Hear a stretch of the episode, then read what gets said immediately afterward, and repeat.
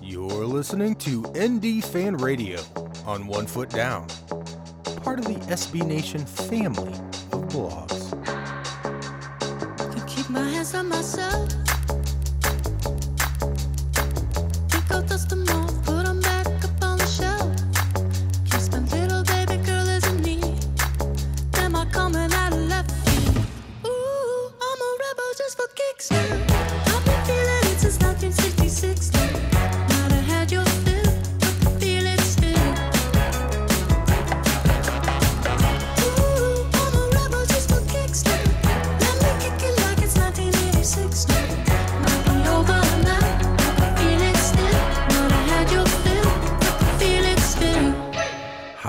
If you hear me. ND Fan Radio is back on One Foot Down, the One Foot Down podcast. Woo! Part of the SB Nation family of blogs. Thank you for joining us this fine Wednesday. I don't know, it's Tuesday night for us. Yeah. You're probably listening to this on Wednesday. You've been chomping at the bit all week. Unless you're a fiend and you just get it, you know, Late night? that night. Yeah, which you might. That require that requires your quick editing, but Yeah, with that- Possible. That's not going to happen. It's happened But before. your Fighting Irish come out number three again in the playoff rankings. Cousin JJ's rocking head to toe Notre Dame gear. back. He's back He's- geared and You know who I am? Have you ever seen Major League? Those fans at the beginning of the movie, and they have the big X, like Indians suck, and then by the end of it, they're like, "Woo!" they're fully go." geared up. Yeah, that's who, that's who I am right now. Well, I sent a picture of Garth with all the Reebok stuff on from Wayne's World. it's like people only do things because they get paid. Yeah, we're not we're not selling out. And that's just really Sponsored sad. Sponsored by the Notre Dame marketing department. yeah. Well, you heard it here first. Cousin JJ's back on the hype train. Notre Dame 48, Wake Forest 37. Hype train, choo choo. Yeah. Boiler up. whoa, whoa. He's the conductor. So we'll uh, we'll chat a little bit, uh, talk a little Wake Forest, talk a little uh, playoff picture in general, talk a little Miami, and I think we've got a special. Whose phone? That's my phone, isn't it? Probably. What a rookie. We got to uh, got a special announcement for you too. Some big happenings for the game on Saturday. You do? Yeah, Oh, okay. got to stay tuned for that. Oh, all right. Well, let's do a full scale reset. You mentioned that Irish this, they stay at number three in the playoff ranking, so no change there. Um, and then also some of the stats we've reviewed previously this season remain also pretty close. The points for the offensive scoring for Notre Dame they stayed number six in the country, 41 points a game. Points against scoring defense, 17th. Rush yardage, uh, rushing per team, 325 yards a game, fifth in the country. Turnover margin, fifth in the country. Um, you know, this game started to deviate a little bit, so we can get into that. I mean, I think some people were were hitting a little bit of the panic button, maybe So- too soon. yeah, I there mean, were several. it's so it's so quick how it, it's so interesting how quickly anger turns to um, interest. It turns into like just brute entitlement while the game is happening. It's uh, it's insane. So, I- like people, up until you said when the you know with with the qualifier of when the game is happening, I'm I'm basically rehashing the entire podcast season for us last year. oh no doubt, no, I mean this season, panic but, turns into swear words, turns into drunken Sure. bourbon fueled rage. Yeah, But just in case there's somebody in this room that may have had a problem with the game, I'll start with cousin JJ. cousin JJ, this game was a yard points gasm. Okay, I mean We outgained them big time. What are you talking about? we outgained them big time, but they gained like a, a, a mile of offense. I mean, twelve hundred and ninety-seven total yards in this game. This thing, this thing turned a little big twelve e. If you went straight yard points, ten yards per point, it would be Notre Dame seventy one, Wake Forest fifty nine. Or if you prefer, Oklahoma versus Oklahoma State. That too. But let's say, even though we outgained them, is that your only metric we outgained them? I mean, you're not going to look at Wake Forest 587 yards of offense and tell me you felt good about it, are No, you? Listen, I, I watched the game. This game was never in Okay, doubt. that's The good game for was- show prep. You Stop watched it. This game was never in doubt ever. And a lot of people are expect. I had some people tweeting at me saying, "Oh, I can't wait till cousin JJ comes on and says I told you so." And I, I don't feel that way. I mean, the game was never in doubt. Was I happy with the defensive performance? No. I do feel again cautiously optimistic. I felt like this game kind of reminded me of Michigan State a little bit, where they were running up and down the field on us. Uh, our defense couldn't really stop them. We stopped them when it counted, and we won. We moved on to the next week. This was a trap game. Uh, probably should have won by more, but at the end of the at the end of the day, we're playing Ian open book at the end. We're playing our backups, and we're still, you know, hold, holding them at bay. So uh, I was I was happy. I'm happy. This is this is cousin JJ happy right here. See my happy face. Wish you could see it right Cousin now, J- JJ 2.0. Well, I'm glad you met. yeah, I'm glad you mentioned the uh, the backups coming in, and you know it was an interesting thing where.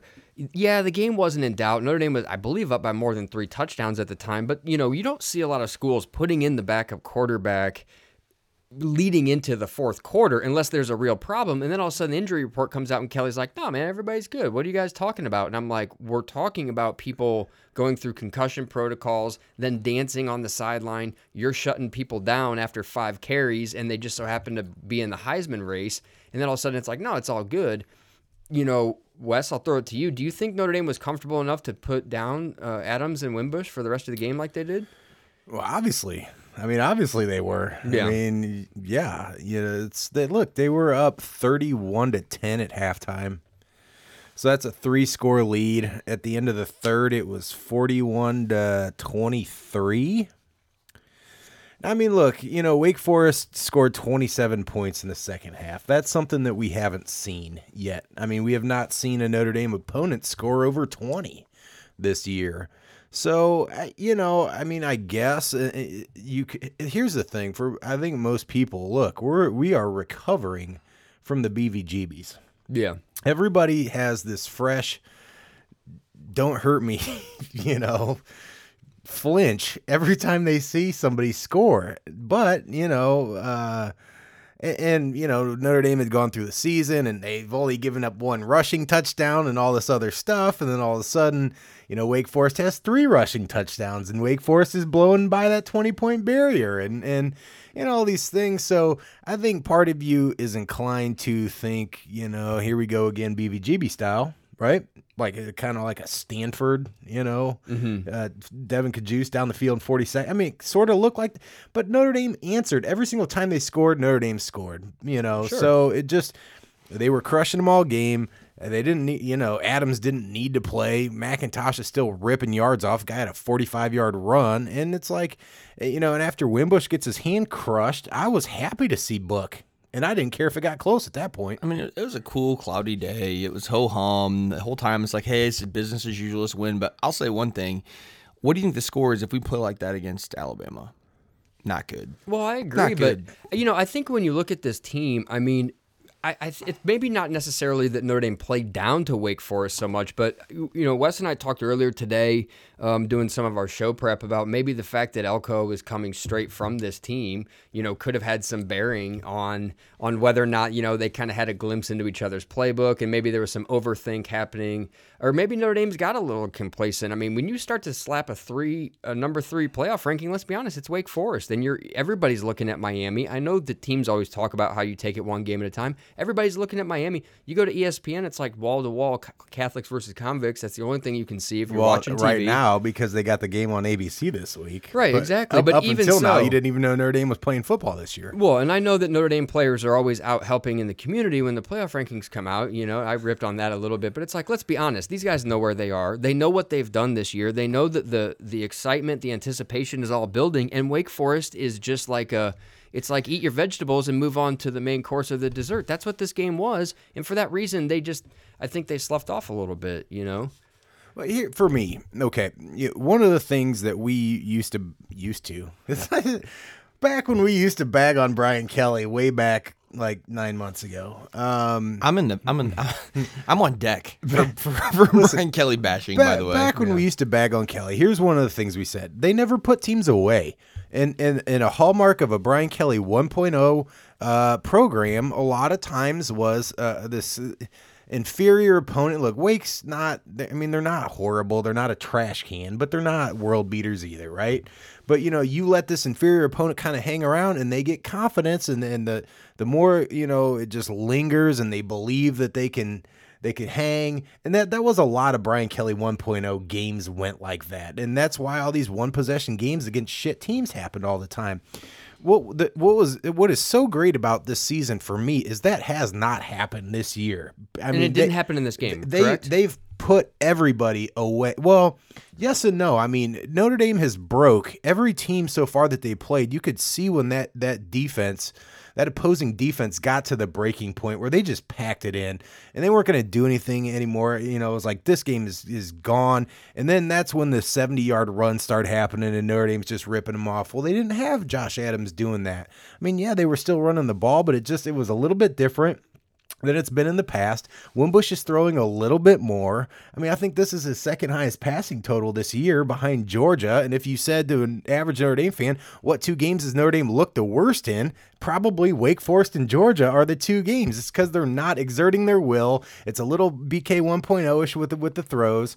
I don't even care about the passing. The point is, Wake didn't break in this game. That They was didn't. that, They that- didn't that- give up. that- and that's what it was. Wake did not break. So it just looks different than what all these other games this year have looked Right. like. Wake still hung around. Yes, Notre Dame answered them every time they scored. It was never in doubt. Like cousin JJ said, I'm not pissed about the result at all, personally. Cousin JJ, this is a game where Notre Dame was up by 25 points with 11 minutes left. And I know it got closer than everybody wanted in the score, but this wasn't an 11 point differential type of game, right? You don't feel like this was getting alarming. And the Wake, you know, to my brother's point, the Wake Forest guys didn't give up. They had the pride factor all the way to the end. But did the Wake sideline really believe that they had a shot in this game? I, I would argue that they didn't, I right? know they definitely didn't, and and we were up by what twenty five you said, and you know at the end of the game we could have easily scored another touchdown. Like I never once one time during this game did I feel like the game was in jeopardy. I mean the game was under control. We're playing our backups. I I do have to say I, it was confirmed to me that something has really really changed.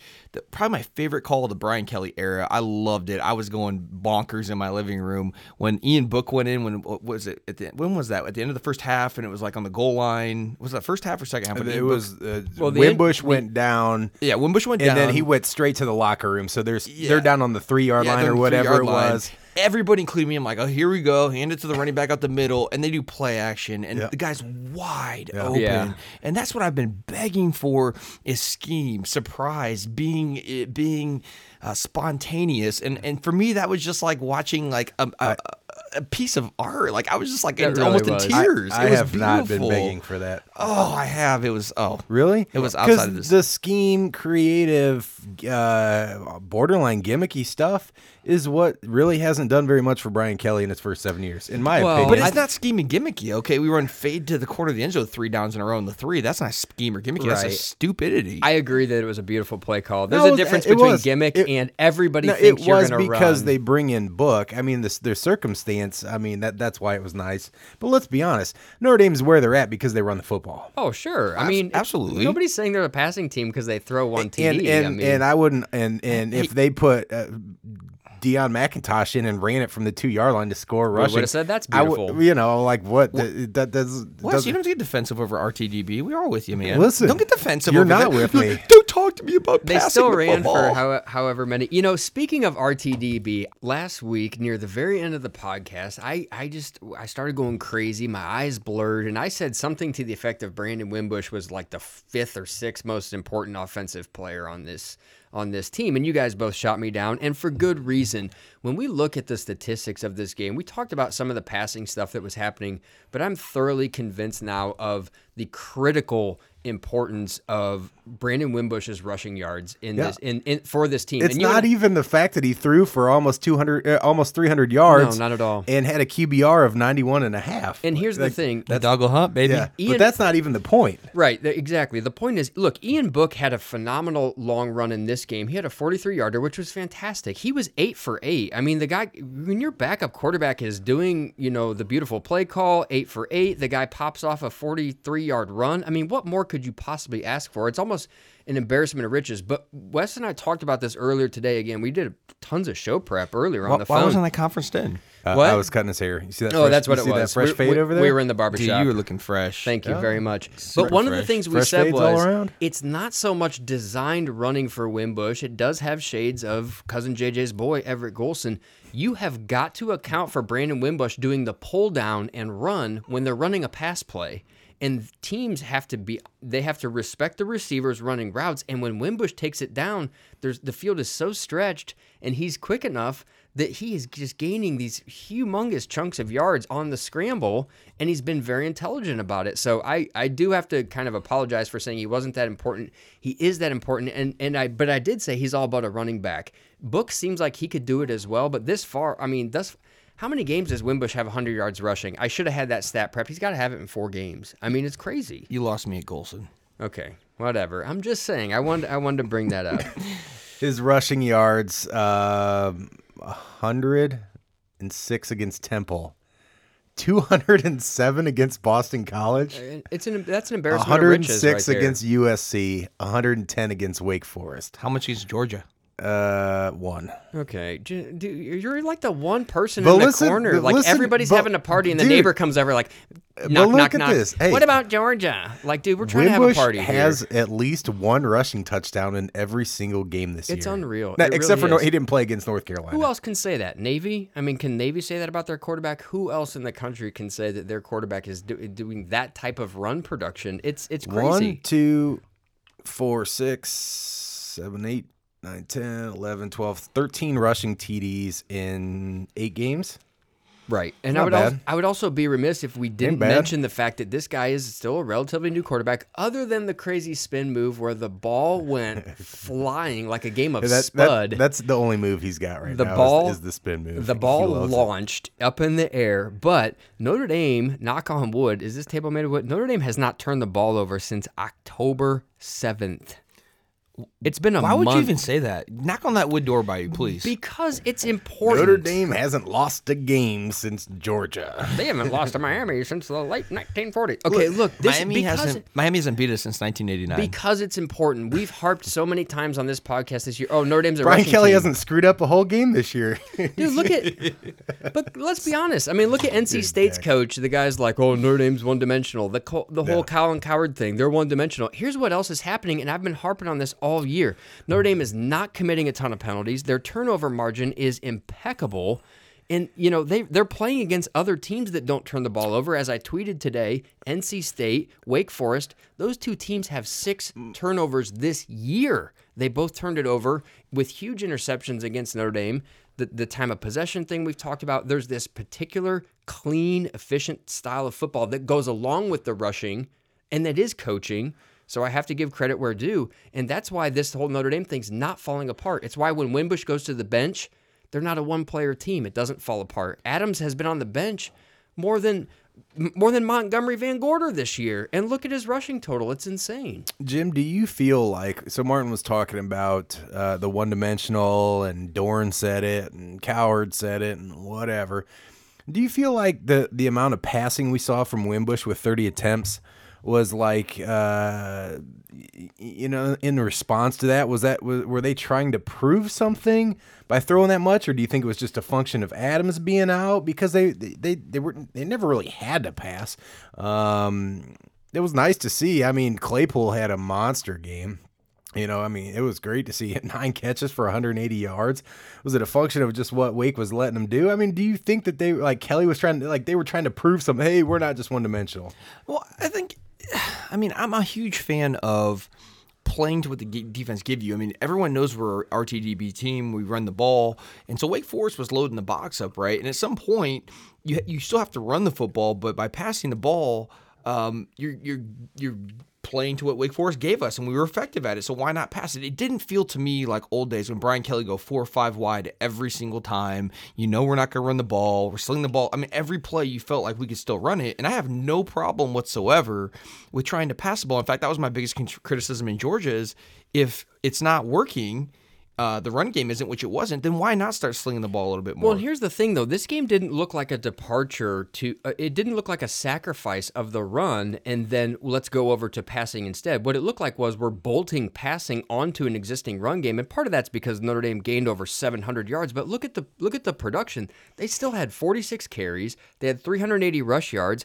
They had five players with a rush over 30 yards in this game. With a rush over 30 yards, five players. I mean, it's not like Notre Dame forsook the run to start throwing it. Yes, there was more throwing, and you also neglected to mention that Book had eight. He had eight attempts as well, so there were- there were a lot of attempts, but there were just a lot of plays. There was a lot of yardage. There was a lot of o- offensive everything in this game. I mean, this was like going to Cracker Barrel or something like, no, there was going every to New China buffet and just Absolutely. taking everything. It was just everything. Like, fuck it, I'm I taking dude, one of everything. I don't even give a shit. your plate is like you're balancing your plate like yeah like some sort of just pile of garbage i mean that's what happened everything was happening and wake forest had it too and brian kelly Are you allergic to seafood? Nah, dude. Look, crab legs. I'm, I'm taking those. not too. when it's wrapped in chicken yeah exactly no that's that's what the game became and i think that kelly there was this funny thing in this game where he kind of he was like it's somewhere way back in his past at cincinnati but brian kelly knows how to win a football game like this where it gets a little bit wild and notre dame was not ever you know in doubt they but nothing was really it, It- wasn't gimmicky it, stayed logical This was it stayed controlled This which was like a like. controlled shootout. It was a controlled shootout. This was like a, a a safe space for practicing being in a game with Oklahoma State. You know, in a in a Yeah. in a New Year's Six bowl and having to just answer touchdown for touchdown. Right. And I, I just some of the things you saw, they were trying some new things. We had some new guys carrying. I love I love the plays that they run to Stepherson. I love watching Stepherson rush because as soon as he gets a little bit of a glimmer, it kind of reminds me of just some of this when the jet sweep was really, really popular. I don't know if that's what the exact play is, Can I but throw something out there real quick? I think if Stepherson plays in Georgia, and I think if Dexter gets six more carries, we win that game. Yeah, the, the, Oh, they had, dude, if the if somebody's hot dog wrapper blew a different way in the wind, we would have won that game. Six It was very Notre very Dame close. fans wouldn't have sold their damn tickets. We might have had If it was a home game for Notre Dame, we would have won. Who knows? I mean, I can't. You know, I w- a lot of coulda, woulda, shouldas, and and that's fine. But I, I don't. We haven't really, you know, spent a ton of time dwelling on that. Other than, you Oh, know, I have. You have. All right. Well, Listen to the podcast. No, I, mean, after the first couple shows, uh, you got to chime in all the time, right? Like, "Rah," you know, whatever. But We suck.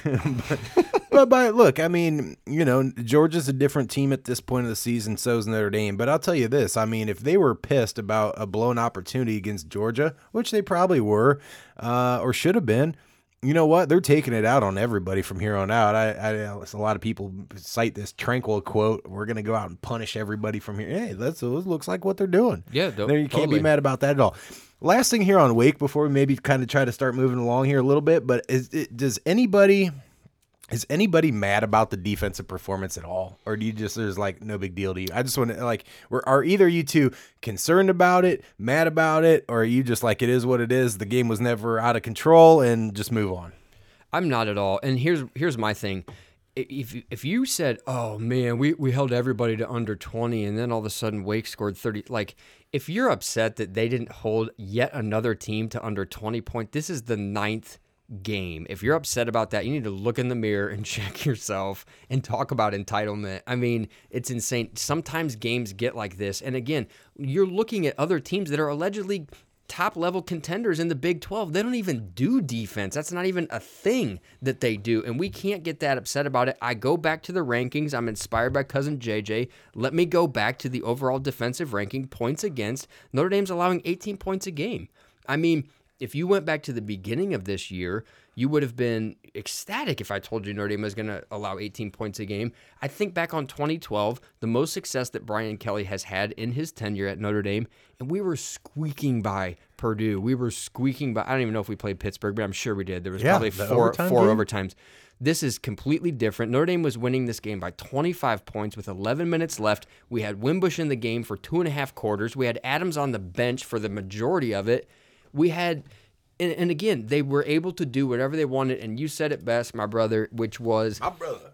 when Wake Forest scored, Notre Dame went straight back down and scored every time, every time, and nobody could stop it. See, they I- couldn't be stopped. I wasn't concerned we were going to lose the game, but I was concerned about our defense. And they were dinking and dunking us. We could not cover it. because of what it meant for another game. well, that's, that's fine. That's Right? fine. Well, and my look, Miami does pass like that. So I mean, if it, it, and Notre Dame's been slightly vulnerable to passing this year. Miami, Ohio passed on us Yeah. decent, Yeah. decently. I- so I think I think what you said earlier is the best way to say it though. The defense would be concerning if because now we're already have sugar plums and playoff game implications in our head. This would be alarming if they did this same thing against Clemson. I'm going to use your or Alabama. but I'm going to use your stats kind of against you, cousin Martin. Is Ooh, the, I hope this includes yard points. no scoring defense. I demand satisfaction. Scoring defense. Right now, Alabama is number one in the country.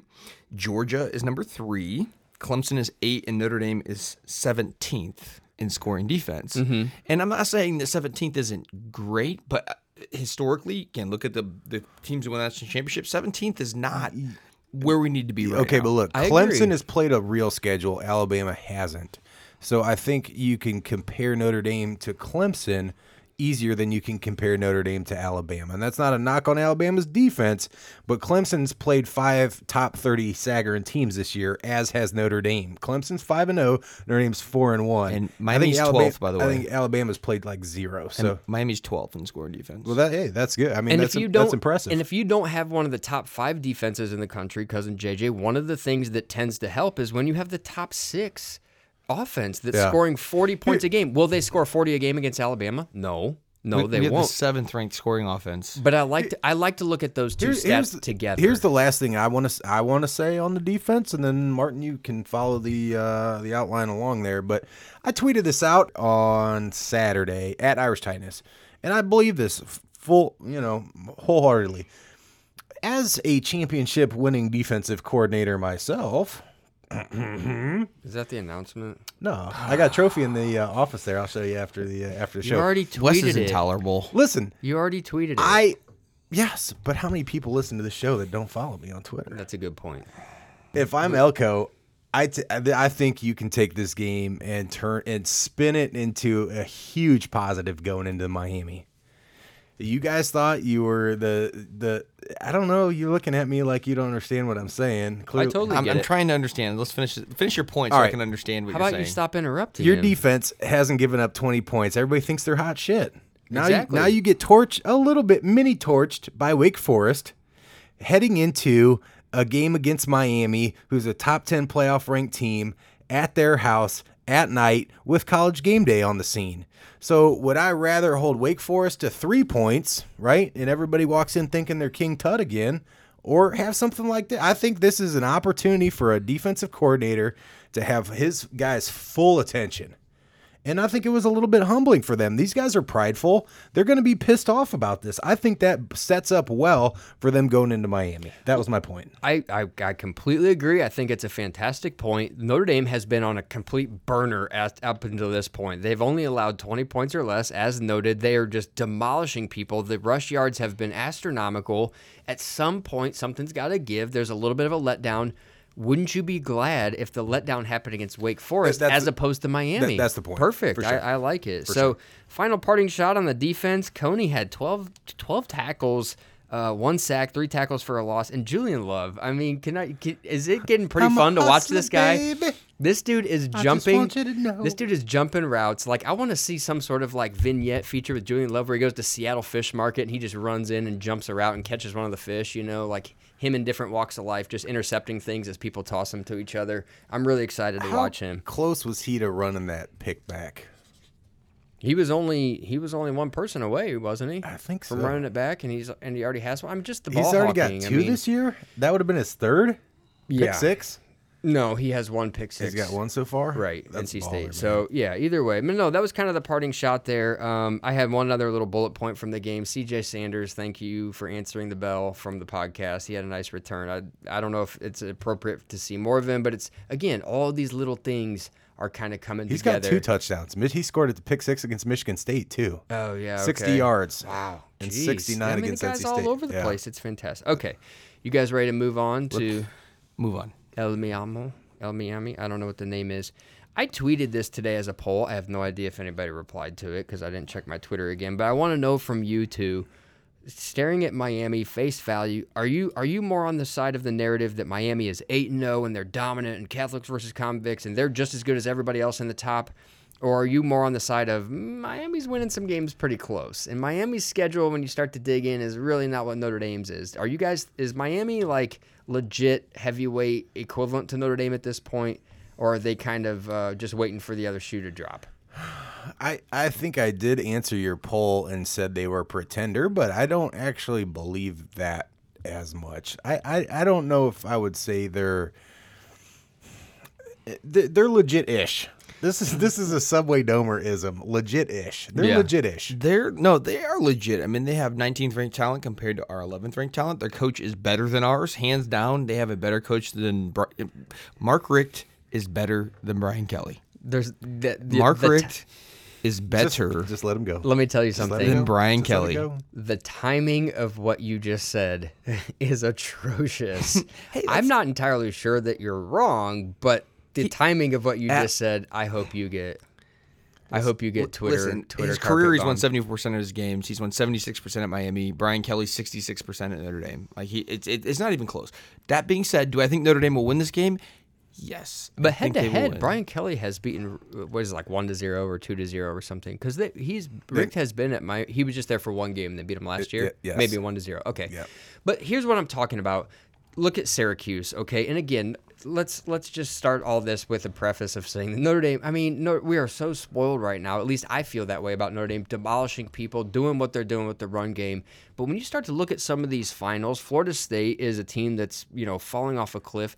Miami beats them by four points. I know it's a rivalry. It's in state. Look, I mean, Florida State's so loaded with talent. They beat- I mean, you- They beat Georgia Tech by one. They beat Syracuse, you know, pretty who close. beat Clemson? They barely beat North Carolina. Syracuse is on So the come up. can They have beat a North Carolina by five. Fun quiz: North you know? Carolina on North Carolina game. What did the Miami top running back? His name is T. Homer. T. Homer. T. Homer. T. Homer. What did he average per carry against um, North Carolina on sixteen carries? On 16 carries, he averaged, I'm kind of looking at it right there, three yards. Two and a half yards. You cheated. Well, you brought it up. You're a cheater. I'm looking at it right here. Why are you cheating? We're using a He computer. had 40 yards on 16 Why is that carries. cheating? I don't what. Uh, okay. Okay. They had 59 rushing yards. They had 356 passing yards. Richt, maybe Richt is Brian Kelly 1.0. I don't know. I listen. I'm This game's. I mean, it, 350 yard, 356 passing yards kind of scares me. it does scare me because our secondaries can be could be suspect at times, and I think that Mark Richt's a better coach. We have more talent. There's no reason we should lose this game based on what I've seen this year. Again, going back further, every reason in the world we should lose. Um, but I am not that confident we're going to come out and blow these people out of the water. Like, well, I think it's going to be it's going to be a lot of uh, obviously hype. It's going to be a tough environment. It's at night. It's going you know it's going to be nice to be in a warmer climate for the Notre Dame guys. I would assume they're going to leave 30 degrees Although the and go field down to is Miami. absolutely trashed from what I hear. Well, they got a new one. They're putting a brand new field in right oh, now. no, that'll work out great. Well, and again, yeah, that could be just as bad. But I think the thing about Miami is, and granted, th- there's so much uh, perception going on with this. It's the turnover chain. It's the you. There's so much flash and bravado and all the stuff that they do on the sidelines, and they're all just going. And Notre Dame is.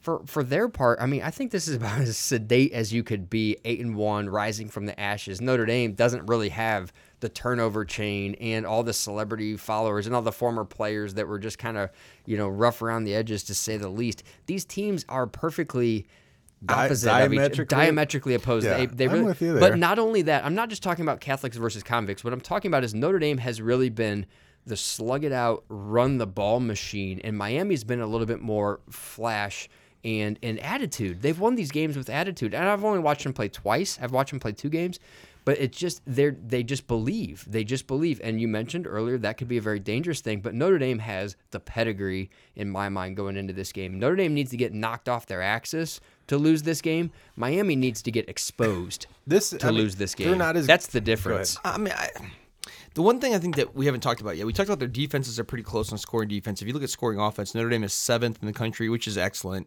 and Miami is 44th. Miami's offense is not that good. they're just- they're, they're, just they're yard point generators. They're yard play generators. That's They- fine, but I'm just saying they're not that good, and their coach is better. They they win cousin JJ's yard point generator of the week but their award. but their offense is not that great. I mean, the 45th team. Listen, Notre Dame convert. I mean, the- listen, uh, the points off turnovers, the the red, the TD conversion in the red zone. I mean, Notre Dame is just they're off the charts.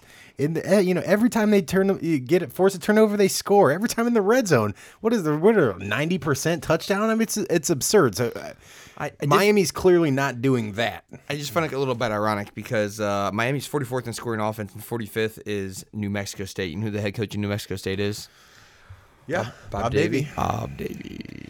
I just think that when you look at Miami again, That's if you, not really irony, though. Is if it? you get beneath Ironic, like a Alanis Morissette song. Ironic if, is ironic. if you get beneath the top level of what's going on with Miami, You're not drinking my bourbon, are you? no, I'm I put mine down there. I think I just moved Why it. are you being selfish? What I think if you get, but Miami is just more show, and that's what the U is all about. And I'm not knocking it, but I'm just saying, again, I can't say it better than Notre Dame should be the team that wins this game, and Notre Dame will be, you know, again, they will be removed from what they've been doing all year long. Here's my point Miami could play some of the games they've already played this year, and Notre Dame will smoke them. If they play a game like they've already played two, three, four times this year, they just had, have had inferior opponents. So Miami could stick with their MO, and Notre Dame could blow them out of the water. Whereas if Notre Dame loses this game, they're really going to have to be pushed to a limit that ha- nobody has done yet other than Georgia.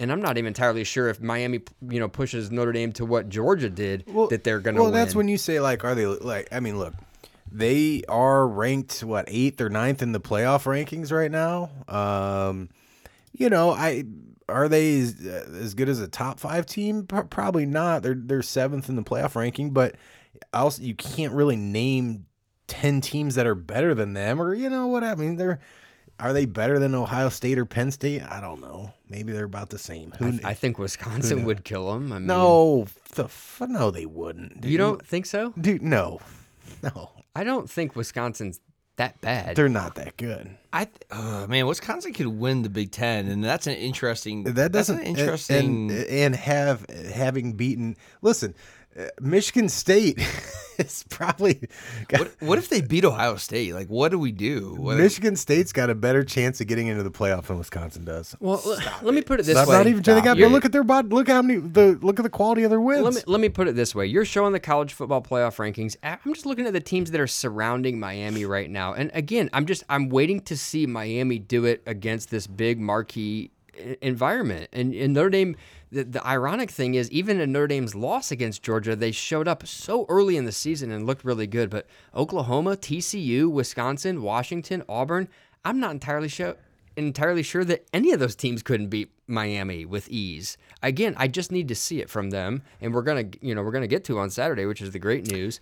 I just, I, I don't know, I don't know. I, I'm just not buying into it yet. Miami does feel a little bit like 2012 Notre Dame, where you're winning games close. It doesn't matter how good or bad the team is, you are. But there's also some magic to that, right? Like the winners win, losers lose. I say it every That's week. true. And if Miami, if they can pull out a close win here, man, it's like, oh my gosh. Okay, all of a sudden Miami's in in playoff talk. I mean, they could easily win the ACC and they're in. That's it. I mean, they control their own destiny. That's the best way. I think that Miami is just they're on a run. They're just on a run. And look, they if haven't. can, they haven't lost since Notre Dame beat them last year, can, right? if you can, no, I mean, if you can sustain it, that's fantastic. More power to you. I'm not knocking it, but they're on a run. Notre Dame is just, they're just better. They're just better than the teams that they've played. They really are. And it's not, I can't even listen to my own voice, but it's what's happening. It's, it's too bad this game's not in South Bend and it's like flurries or something, and they come in in their stormtrooper outfits, Cold- like the cold shit, gear. like, like the, the shit, Sun Bowl, like the we shit just- they wore in El we- Paso. Oh, dude, That- they got beat down. that was- Well, that was it- well, and I 33 keep- to look, 17. can- they can I- got beat worse in Can 2012. I temp- can I temper this though? I keep saying that Mark Richt's a better coach. But we established last week that this isn't Brian Kelly. This is some animatronic Chuck E. Cheese No, it's person. BK Like, it's, not, 2.0, it's not. It's not Brian Kelly. I don't care what Listen, anybody says. I mean, he, he- Elko and and uh, Chip Long are doing the job that Division One elite program coordinators should be doing. They're, they're finally doing that job.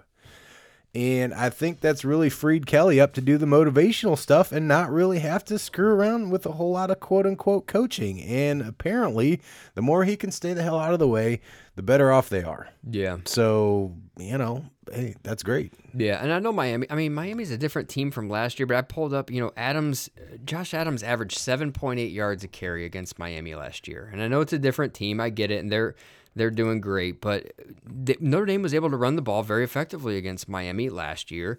Richt is still somewhat new in, in the coaching staff there. And again, I just think that when you strip away the fun aspect of Miami, the turnover chain and all this, they're they're just the media darling right now. And again, I'm a Notre Dame fan calling somebody a media darling. I, yeah, I, get I the don't even know if they are a media darling. They're just they're they're. It's fortunate for Miami that this is at their house, and Notre Dame has been getting absolutely zero hype and zero love from ESPN for all year because all their games are on on NBC. So they have you know that's that's no secret. But now that this game's on ABC and game day's going and all this other stuff.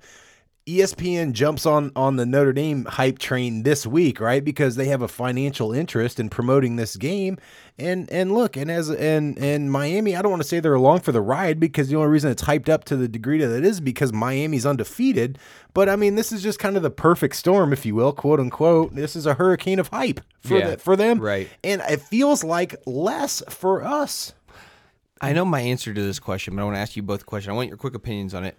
What does a loss to Miami mean to you? I want I want to answer it myself, but I want to hear both of you first before your bourbon laced rants after the game or next week or whenever we talk next. I'm offended by that. First of all, Martin, go ahead. you said you said your bourbon laced rants, suggesting Plural. that both of us would do that. Uh, yes. I just got lumped in by association here. Let me. I know this is probably not the exact answer that you want.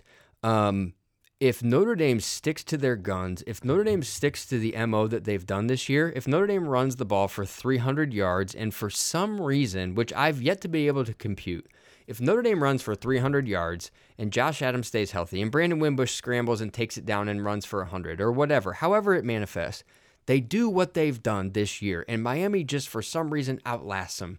I, the, the loss doesn't really hit me that hard. Yes, the bloom falls off the rose. Notre Dame doesn't go to the playoff, but let's be honest. This is still this is still on a razor edge of belief that Notre Dame's going to go to the playoff, and it's not because of what they've done this year. It's because of what they've done for the last four years. But I'll answer it that way: if Notre Dame sticks to their guns and they lose, I really don't think they have much to be to be sad about, nor will I. but if Notre Dame starts throwing the ball, I'm if, following you on Twitter, by if, the way. if Kelly 2.0 reverts, which I don't see happening, but if that's the kind of thing that happens, if all of a sudden, you know, Chip Chip Long has like a, a gag on his mouth and Kelly's just the one barking play calling into the microphone and they revert because they can't handle it, that would be very disappointing. That would be extremely disappointing. I don't see it happening. But that's my answer. If Notre Dame sticks to it and they just they're not the better team and we kind of realize that maybe there was some of the smoke you talked about earlier in the year, I'll deal with that. Um, but if they are pushed into a mode where they don't act like the way they have, if they don't do what has got them there, I would be very disappointed. Cousin Wes? I don't. I, I don't know where where you're trying to lead me with this question. Like I don't. Under, There's no leading. I have a very strong opinion, which I will give in a minute, but I want to hear your opinion first. well, like what does a loss mean?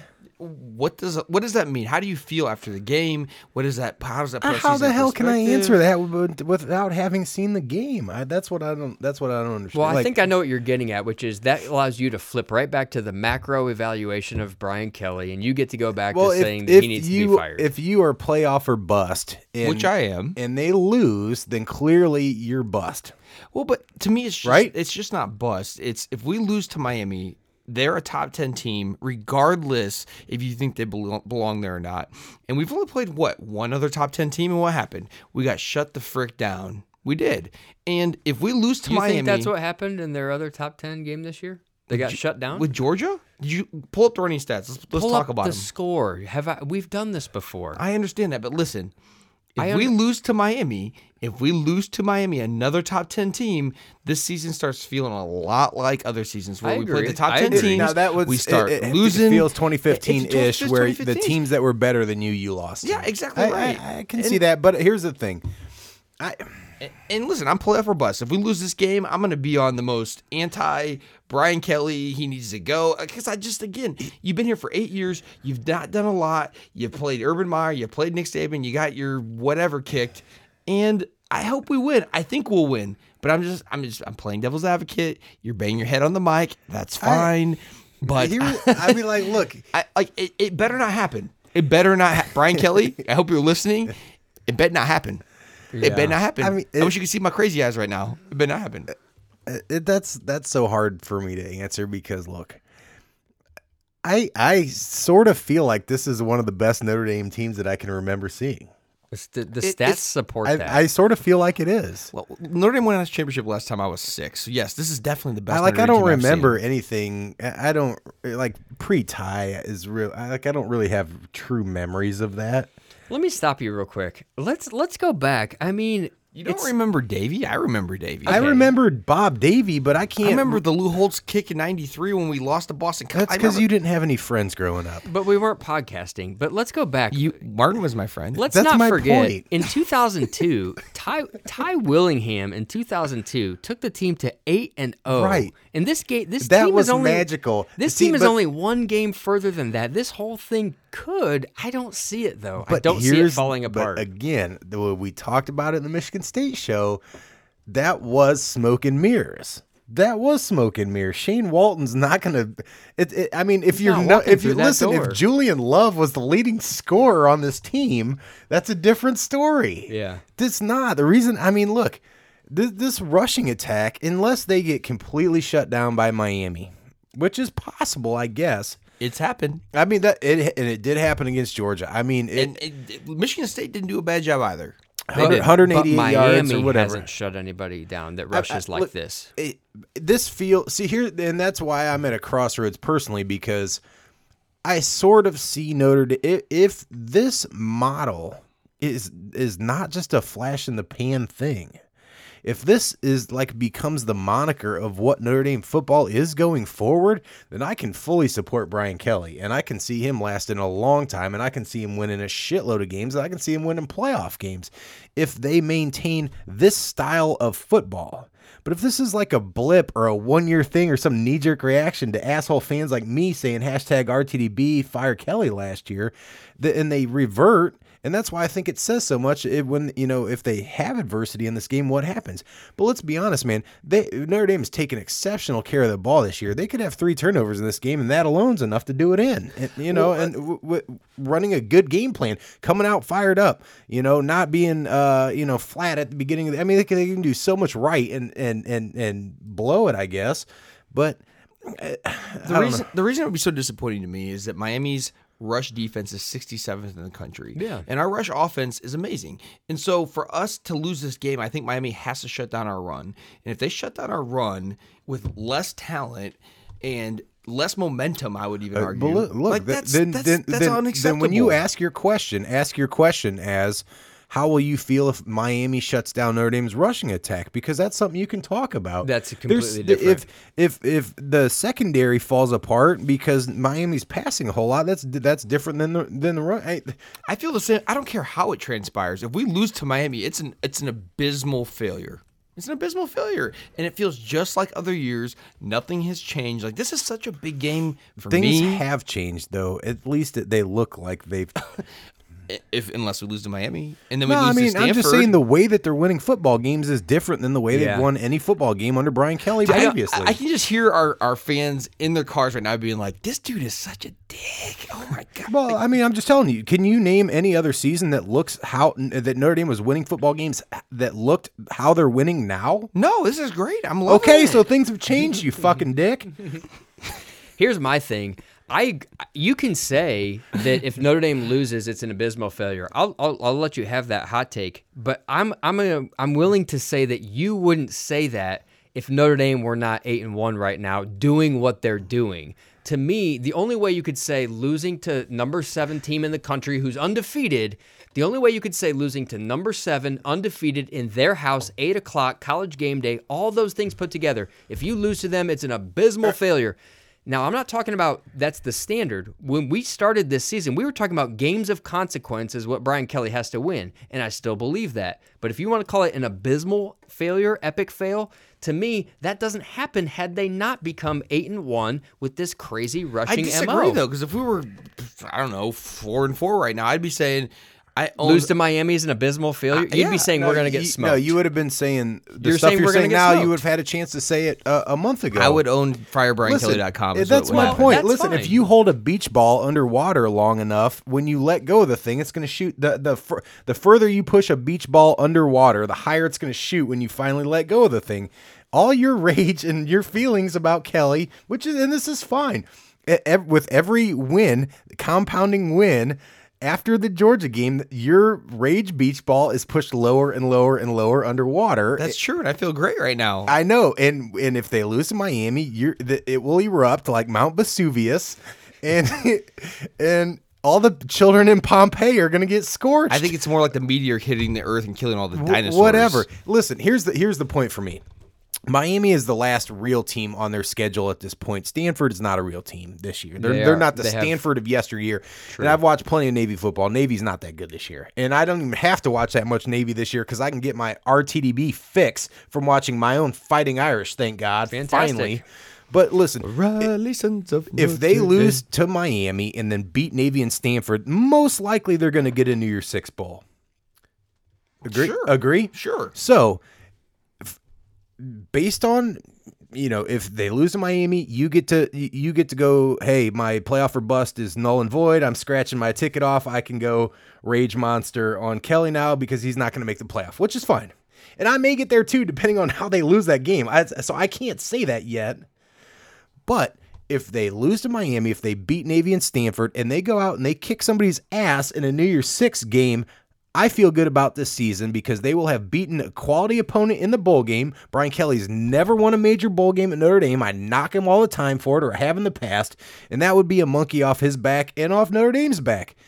If they lose to Miami, beat Navy Stanford, or God forbid, fall apart, but if they went out and they got their ass run in a New Year's Six bowl, a la Fiesta Bowl, right? Or mm-hmm. or you know, if we get a repeat of the Ohio State or the Alabama games, then this is this season is 2015. It felt great for a long time. I'm I'm mildly optimistic that the games were accomplished via the ground game, and Josh Adams had a special year, and a bunch of people got 33 trucking hats that nobody will know what the hell they mean in 10 years. Yeah. But other than that, they lost to the Georgia, Miami, and whoever the hell they play in a bowl game. They will have lost to the three good teams they played, just like in 2015, and it will mean a hell of a lot less to me. And, and statistically, that's more likely to happen than not. Yeah. And I hope it doesn't. I hope Brian Kelly wins the national championship, and I can say, hey, guess what? I was wrong. We won the national hmm. championship. I'm streaking through the quad. Everyone bring their hats. It'll be Well, awesome. I don't know if we're Beach quite going balls for there. but everyone. My, my thing about that, and again, we've talked so much about the macro evaluation or the micro. Are you looking at the season or the career? We flip flopped all year because that's what that's what we should do with Brian Kelly. But here's my thing. To me, the only way of all the this is Brian Kelly's one hundredth game at Notre Dame. You know, we, we should mention that. This is that's a pretty big milestone. The guys had 100 games at Notre Dame once they go once they go against Miami and to circle this one on the calendar and say this is the one.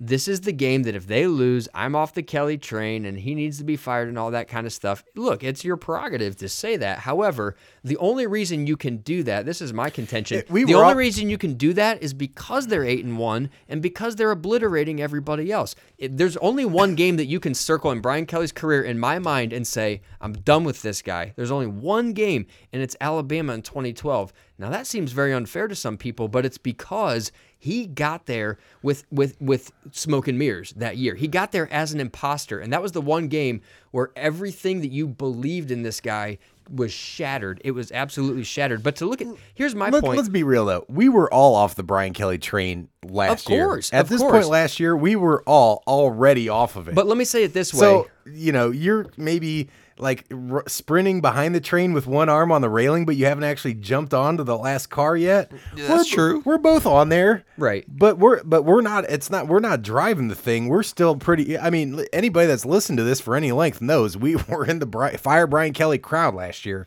Now the guy is completely different this year. He's running a completely different program, which I think is a result of him doing a hell of a lot less coaching, which is good, and it looks different. It's what people will embrace. I've said it a hundred times. This is the kind of football that Notre Dame fans will embrace. So we're kind of on the. Tr- we're at the back. We're in the back car. You know. Yeah. But but we're on the train. But that's not a hard jump for you to be off because you're not even on. You you got one arm on the thing. Your feet still are still on the ground, right? They're flopping in the wind or on the ground. Yeah, one of the two. exactly. Right, like a cartoon, and we're still at the back. So that's no. It's not hard for us to jump off of it that quickly. Yeah. But I'm at least encouraged that the that where this train, where this Notre Dame teams, the way that they're playing football and and the and the methodology behind it, I at least have confidence that the track. Uh, 200 yards down the road isn't it doesn't just nosedive into a cliff as we move to wrap up, just a little bit of uh, a little bit of fun here, a little bit of fun to wrap up the show.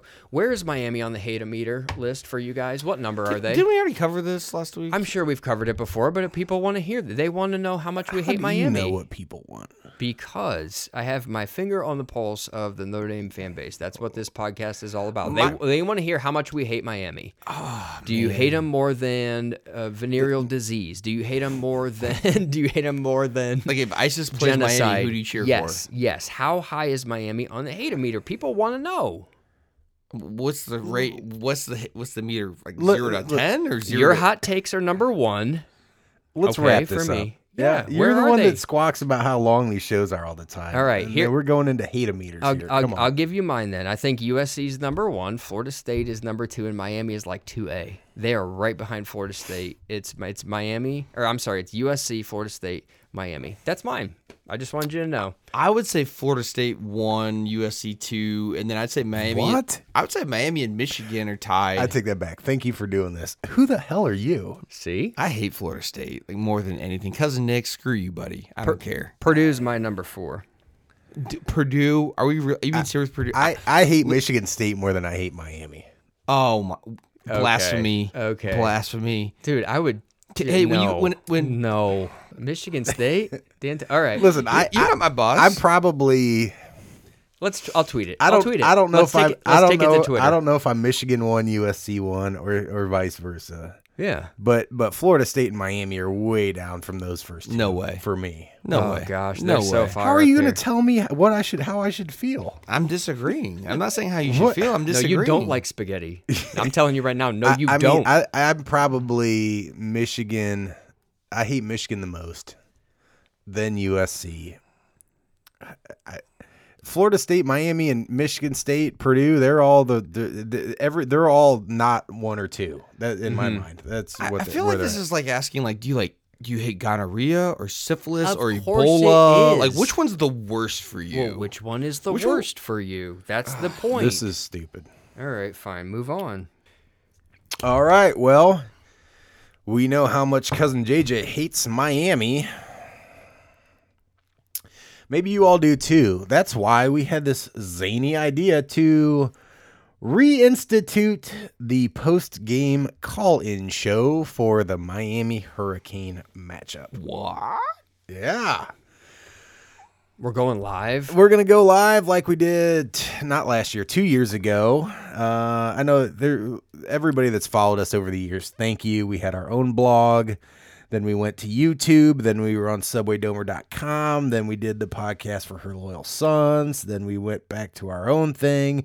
Then we went to our One Foot Down. No, Yeah. then we went to Yahoo Sports Radio. Dude, we've been around. Then we went to One Foot Down.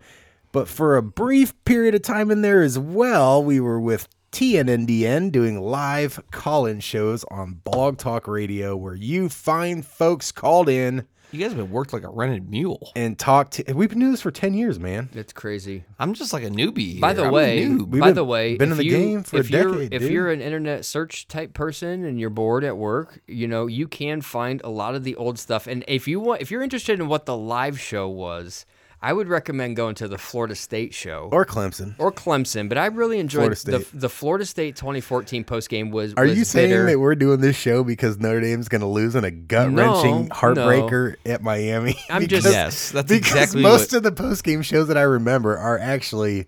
The, Well, those, are the ones full of emotion. That's Every true, other too. one is That's true. people calling in and All right. singing the fight song, which is totally fine. Here's the we'll point. We'll put a post out on One Foot Down probably Friday or Saturday, so you guys can be aware and apprised of the situation.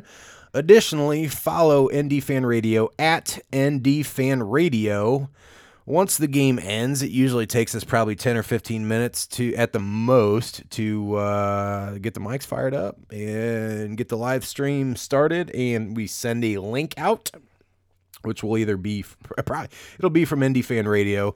I'll probably retweet it at Irish Tightness or my brother at Indy McFly. Uh, maybe if you want to follow him, would uh, would do it.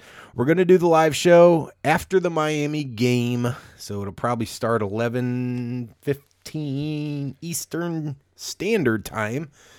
Ballpark. You think that game's gonna be three hours and 15 minutes. I don't know. It's on ABC. They don't have to do nine million commercials yeah, like NBC. that's true. Who knows? It's Probably gonna be like 11:30. Prediction, JJ. Mm. You want Miami to win so bad, I can see it in your eyes, you dirty bastard. You know. I don't want Miami to win, but Yes, I, you do. Like historically, I You want to be right. I want to be right, and I always pick coaching winning percentage. And Richt's a better coach, but I I'm going with Notre Dame. I'm on the hype train, baby. You are Choo scared. By how many? I think Notre Dame wins by. I think Notre Dame wins by 14 points. Wow. Okay. Fly. Well, I, I'm I'm I think Notre Dame wins. I'm not ready to predict two two touchdown margin. I felt like I was sticking my neck out saying Notre Dame was going to smoke USC. They did. I took the money and ran. Um, I, I, I think it's going to be close. I think Notre Dame is going to win a close one. I don't want to say this is a team of destiny, but I do think they are destined for more this year than the Miami Hurricanes. Sorry to the U. I think this is where the where the uh, the streak stops for for the U. I think Notre Dame wins. Um, it's going to be close, but I don't think it's going to be a last play dramatic type of close. I think Notre Dame's going to be up by 10 and Miami's going to have the ball with like 30 seconds left and they're going to score a touch. You know what I mean? They're going to make it close at the end, but they won't have a chance to win the game on the last play, if that makes sense. It's going to be a close margin, though. It's not going to be a, I don't think it's going to be a blowout. I don't see it. I was thinking Notre Dame by seven pretty much this whole time. I, you know, Notre Dame by about a touchdown. Like and- Wake, but scarier. Yeah. Maybe yeah, not as and, much and scoring. not and Wake was like there was never really in doubt. I think this one would have some periods of doubt, but then I realized after talking to you that we would do the call-in show, and the call-in shows just have not been after very many fun games. It's making you- it's making you I- superstitious, huh? Not not ultimately confident in my Notre Dame by seven pick, Well, we'll see. but that's where I'll And if it gets close and we feel like we need it, we'll just cancel the live show right at the end if we need it to win. Everybody, we expect it to be properly lubricated. Extremely excited. This is how ND Fan Radio got its most recent name. Had been Irish Coffee and Donuts, had been Her Loyal Podcast, had been Irish Fighting Irish Mixtape, had been. Uh, We're like session musicians. We just show up and it's like, what band are, are we today? Oh, it's America. yeah. Cool. I know. right, Do I need to Tool- learn any? around do I need to learn any dance steps, or can I just play? yeah, All right. there you go. That's us. Thanks everybody for listening. Go Irish.